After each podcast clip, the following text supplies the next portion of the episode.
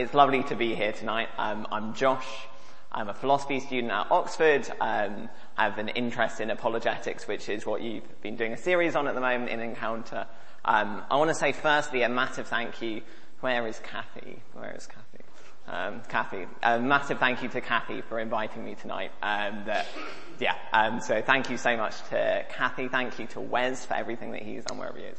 Um, yeah, and it's a real pleasure to be here um, to talk to you about um, why trust the Gospels, which is what we've got as a um, topic tonight. Um, it's always good to do an outline to say where I'm going. Um, that way, and make sure I go in the right direction. So first I want to say why, what I'm actually going to talk about, um, where I'm going, why it's important.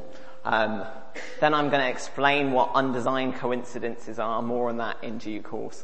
Then I'm going to go through a couple of these undesigned coincidences which have a very handy acronym to help you remember them. And finally I'm going to, I'm just going to, yeah, and finally I'll say where you can go going forward so that you can have a look into this more if you want to, um, so you can remember more about it. Great. Um, we had, the passage we had with us was two Peter one. Um, so that was two Peter one, twelve through twenty-one. And Peter is writing to this church. He's writing to them and they are persecuted. I think there are two really key things that take place in this passage. Um, the first is Peter says what he's actually talking about. He says that, um, I'm doing this because I want you to remember these things. And so he wants you to a bit, he, that I, after my departure, you will always be to remember, able to remember these things. So he wants them to be fully equipped. This is not about him. This is not about him as a kind of super um, apostle or anything like that. He wants them to be able to remember it. So similarly tonight, this isn't about me. This isn't about me kind of knowing everything, or because I don't know everything for one. Um, this is about the church, this is about, and the church is you as a people. And that means that hopefully you guys can remember it instead. Um, the second thing is what he wants them to remember and the nature of the things he wants them to remember. So it's worth kind of thinking about the ways he describes it. So he says that these are not, cle- we did not follow cleverly devised stories. And he says that these is something completely reliable. And he says that these are, that we were eyewitnesses of these, his majesty. And it says that Um, this is a prophet, the prophets, though human, they spoke as though from God, and they were carried along by the Holy Spirit. This is a really powerful thing that he's talking about, something completely reliable, something carried along by the Holy Spirit, something absolutely massive that he wants them to remember to talk about. Um, now, when you might talk about the Gospels today, you might talk about um, the nature of Christianity, God coming down to earth, being raised from the dead, dying for our sins. It's fair to say that not everyone in the world, not everyone in the U K, not everyone in your school or in your wherever you are believes that it is from God. They don't all believe that this is true. Um, and then they might ask you, so you're talking about it, you say, oh, what was I doing on Sunday? So I was at church. They say, why were you at church? Because, oh, I believe Christianity is true. And then why do you believe Christianity is true? So we need reasons to believe it sometimes. I think it is, we don't have to be afraid of truth. We don't have to be afraid of reason. Um, that doesn't mean reason is, um, that, that we need to put it in its rightful place, but it doesn't mean we need to be afraid of it either. And so what I want to talk about tonight, so First Peter three fifteen says that always be prepared to give a reason for the hope within, um, so in your heart sanctifying Jesus as Lord. Um, and so that's what I want to do tonight. So the nature of the things that I'm talking about are things called undesigned coincidences. You may not have heard of them, that's absolutely fine. I hadn't heard of them for a while before. Um, what is an undesigned coincidence? I'm just going to read it off for you. An, an undesigned coincidence is a notable connection between two or more accounts or texts that doesn't seem to have been planned by the person who is, or people giving the accounts, despite their apparent independence. Um, the items fit together like pieces of a puzzle. So the person on this slide is a woman called Lydia McGrew. Lydia McGrew is amazing, that she is a philosopher in the U S. She is also a kind of mum who stays at home, um, and she like has written this fantastic book called Hidden in Plain View. And she's talking about how the Gospels fit together, and they fit together kind of like pieces in a puzzle is the way that she describes it. Now, the Gospels that we have, when we have our Bibles, so we have a nice Bible here, that we usually look at our Bible and we think, oh, that's just one book. That that's sometimes helpful because there's a kind of coherent narrative coming through. We also need to remember that the Bible is also a lot of different documents which have been put together, and they are not all written at the same time, and they tell things in slightly different ways. So we're looking at the Gospels tonight, and when we're looking at the Gospels, we kind of get through and we have Mark, which was written first probably, and we have Matthew as well, and we have Luke. And they're all quite similar, and they tell things slightly differently, but they're quite similar in a lot of ways. So they're what are called the Synoptic Gospels. Um, and then we have John as well, and John is um, tells things in another different way and tells it kind of a, quite a lot more differently than some of the others. Um, just because, and that's okay. It doesn't mean that they have to tell everything in exactly the same way. If they did tell everything in exactly the same way, that would be much fishier. That would be much more suspicious, because then we'd be like, oh, he's just copied this person. And so instead, it suggests to us that these are independent documents. These are things which have been written by different people because they want to tell us different things about the event. They are hearing things from different people. So that's why they do that.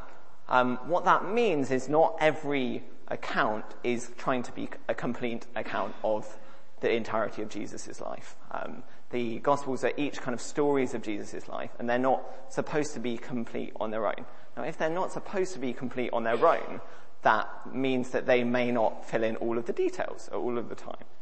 And what that allows for our purposes is for them to come together and fit together like pieces in a puzzle and confirm each other, um, which is surprising and shows to us that they might be true, um, and things that we can trust, base our lives on, all the rest. Uh, thank you very much. Um, Tonight is not about, uh, just as with Peter, it was not about him being shown to be a really impressive thing. Tonight is not about me looking impressive, and I don't want you to go away from here. I would like you to go away from here thinking about how wonderful I am and funny I think. But that's not the purpose of tonight. It's not about me.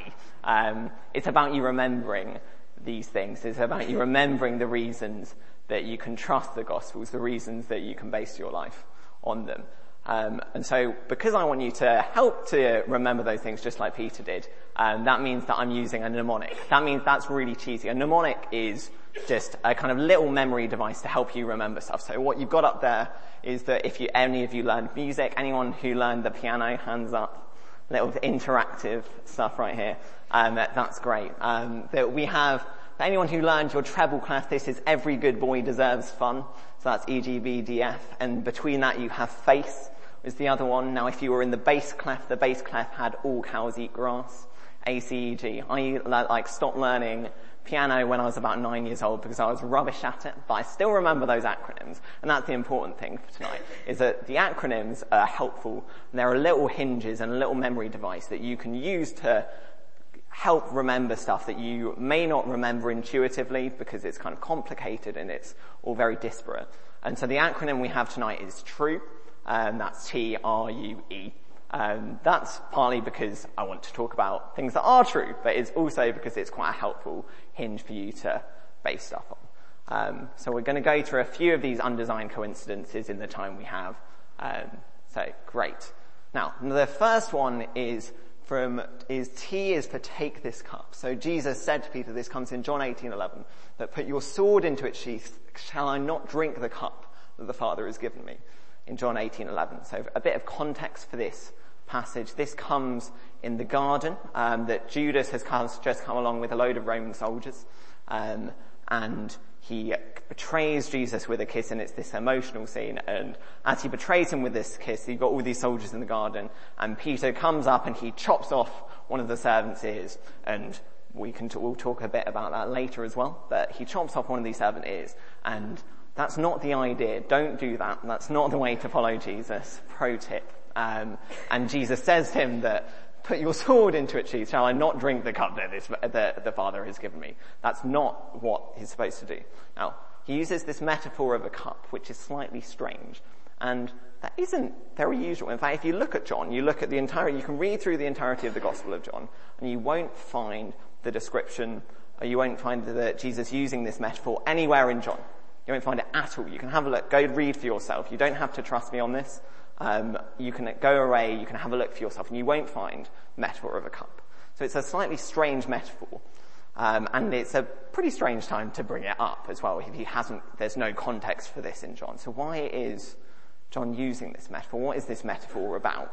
Um, why would he do this? Now, if you looked at John and you only had John on its own, you wouldn't really get that. Um, luckily, we don't just have John. We have all these other Gospels. And so the explanation, if you could go to the next slide. Thanks, Ken. Um, the next slide, that this is explained that if you look at Matthew, and of course Matthew is written elsewhere, it talks that Jesus is praying in the Garden of Gethsemane. And he says that, my, my Father, if it is possible, let this cup pass from me. Nevertheless, not as I will, but as you will. So the reason that he does this is that the context for it is talking about a cup anyway. Um, he's using this as a metaphor anyway, and that kind of confirms. Now, neither of these is mentioned in any of the others, so you don't have talk about the, you don't have this prayer in John, you don't have the talk about the cup in Matthew later on. And so these are kind of independent, so you can see that these are different. And nevertheless, they kind of come together like pieces in a puzzle. Um, that is quite exciting, and what's even more exciting is that these are kind of theologically significant. Um, the cup of suffering, it talks about the a cup of suffering a bit later on in Matthew, or I think, um, but the idea of a cup is its language in the Old Testament where the, um, God would punish certain people, and it's talking about the wrath of God, and that Jesus is saying that if it be possible, let this cup, part, this cup pass from me, never, nevertheless not as I will, but as you will. So Jesus is saying that I will take this cup, and I will take the wrath, and I will take the, all the punishment that these people deserve, and I will take it on me um, for you. And so what we have, something confirmed through this kind of coincidence, is something actually really significant for us. Um, and so that's quite exciting, I think. Um, if we can go on to the next one. Number two, so we had T. T was for take this cup. R is for raised in three days. And so we have a little quote here. So, and some stood up and bore false witness against him, saying, we heard him say, I will destroy this temple that is made with hands, and, I, and in three days I will build another not made with hands. That's in Mark twenty, twenty-four, fifty-seven, fifty-eight. Um, the context for this bit, this is at the trial of Jesus, so you can see a little picture there. Um, the Sanhedrin are around. Um, you've got um, Pilate up there, but um, nevertheless, so what happens in this context, the Sanhedrin are around and they are trying to get Jesus killed. Um, so what they do is they bring a load of false witnesses along, and they try and get this testimony against him. And these people just say all these lies about Jesus. And they, one of the lies they talk about is that we have heard him saying that he will destroy this temple. Um, now, that's treason in this culture. The temple is a kind of cultural hub um, where loads of stuff happened. Um, and so this is a really significant thing that Jesus would have done. And so you can understand why they'd want to lie about that. They'd want to lie and say Jesus is going to destroy this temple, because that would be treason. Um, but if they wanted to lie about that, it doesn't make sense that they would lie about the next bit, because it said, it doesn't just talk about him destroying the temple. It also says that he's going to raise it in three days. Um, now, why would...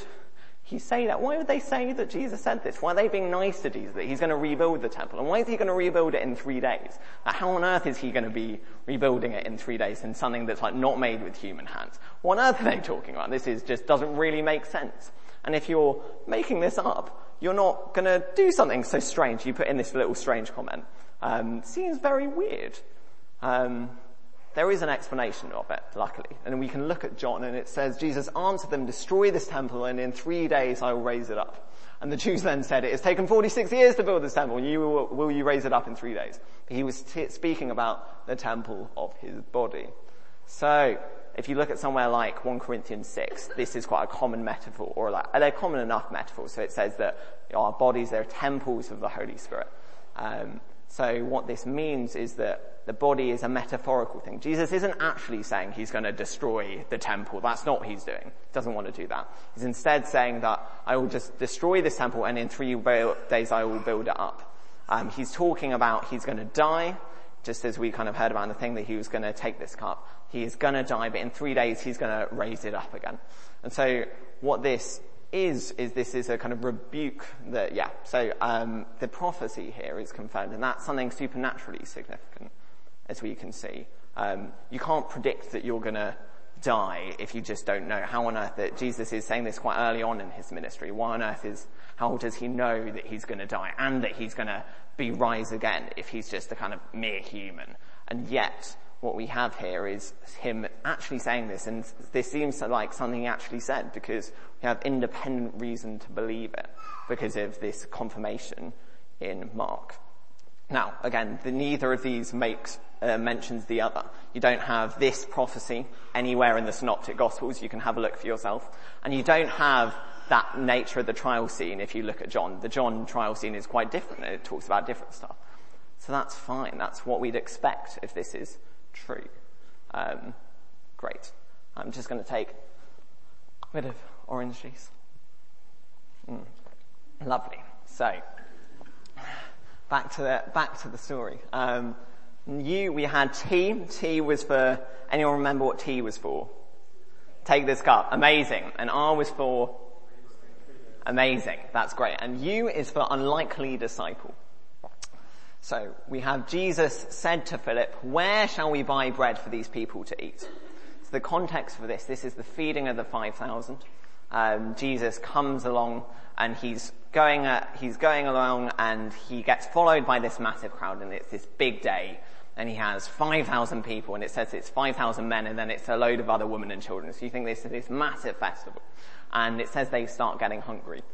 Um, so and they haven't got any food, and that's a problem. Um, so what happens is Jesus said to Philip, "Why should, where should we buy bread for these people to eat?" Now, much love to Philip, but he's just quite an irrelevant guy. If you read the Gospels, he's just not the like he's not a major disciple. You could have Peter, who is this kind of strong disciple, and he's kind of cutting off people's ears, and he's um, doing all this amazing stuff, and he's the kind of major disciple in Acts. And so you have Peter on the one hand, or you might have Judas, and you have Judas who's kind of betraying Jesus, and he's in charge of the money, and so he's doing all this other stuff. Um, they're like major characters. Philip's just not very relevant, and he just doesn't do a lot. And so you put yourself in the mind of someone. You're trying to make up a document. You're trying to say, oh, I'm going to write a story of Jesus' life that's completely wrong. Why on earth would you put Philip in? Just doesn't really make sense. He's just such an irrelevant guy. And you'd put in Judas because you say, oh, he's got the money. Or you'd put in Peter because Peter's the major man, or like John or someone like that. But he doesn't. He puts in Philip. So why does he put in Philip? And again, you don't get an explanation in John alone. But the answer is quite circuitous, actually. So if you look at Luke, you find that the feeding of the five thousand, because it's recorded in multiple accounts, you find that it's from a town called Bethsaida. Okay, Luke nine ten. And if you look at John, it says that Philip was from the town of Bethsaida. So that's somewhere else in John. This was John six before, it's the feeding of five thousand. John one forty-four is the beginning of John. So it's completely random. It doesn't make any reference to this. So how does this work? He's asking him because Philip's from the area. Um, that's why he's asking. It makes perfect sense to ask him if that's the reason that Philip's from Bethsaida. Of course he'll ask Philip. It's kind of a bit of local knowledge. It's just ask, I wouldn't, you wouldn't ask me where to go to shops in Bath. I don't know, but you might, might ask Rick or someone like that. Makes perfect sense. Um, and so it's quite, a, again, it's quite a weird way of doing it. Um, This confirms a miracle, because what happens next is they don't go and buy bread in Bethsaida. They then make a load of bread in it. They make five thousand. They feed five thousand people with um, what's five loaves and two fishes, and then they have baskets left over of this. So we don't just get a kind of random thing confirmed, a, a little detail of the Gospels. We get a miracle confirmed, because this is something that, if it's recording that bit right, then it's probably recording the miracle right as well. Um, now, this other exciting thing to Um, talk about is that this takes place in a different direction to the previous case. So this case, Luke explains John. So there's something weird in John that we don't really understand, and Luke explains this. In the other case, it was the other way around. So Mark talks about um, this kind of trial scene and the kind of false accusation that takes place there, and that gets explained in John. So this takes place a different way around. That's not expected. If it's kind of some sort of weird borrowing off, off of each other, that's not unexpected. You don't get it in both directions. That's perfectly what we'd expect if these are just true stories and this is just natural and it comes up, because they're recording different details of the accounts and they just kind of fitting together. It's absolutely what is to be expected. Um, great. And so we've got, we've had tea. Remember what tea was for? Take this cup. What R? What was R for? Raised in three days. You? Unlikely disciple. Amazing. And we've come back to E, and E is for ear chopping. Um, so we've come back to the shopping. Um, so This is, yeah, the little quote is from John eighteen. It says, "My kingdom is not of this world. If my kingdom were of this world, my servants would have been fighting that I might not be delivered over to the Jews.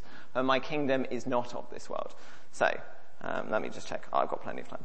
Um, so, the, the, this comes in the trial scene with Pilate. Um, Pilate, um, Jesus is before Pilate, and he has a little conversation with him. Uh, He talks, uh, and they, the Pilate asks him a load of questions. Um, he asks him, what is truth? And he asks him all these other things. And Jesus ex- uh, explains to him, he says, my kingdom is not of this world, that my servants would have been fighting and all this stuff. Now, it's quite a strange thing for him to say, because, of course, if you look at the previous chapter, if we remember, Peter chops off a servant's ear. It says the servant's name was Malchus. Um, and then Jesus rebukes him and he says to him, Um, oh yeah, like, don't you remember, I must take this cup. And so he does that. Now, why is Jesus saying this? If he's literally, the the previous thing that just happened is the servant, the, one of his disciples comes on and chops off his ear. That's fighting. That's not what he's saying to Pilate. And you've got all these people in the room around him. You've got the Sanhedrin. They know what's happened. So why are they, why is he doing this? Why on earth is he lying when he can be so easily refuted? He's in a trial, for goodness sake. And they don't even think anything's weird about this.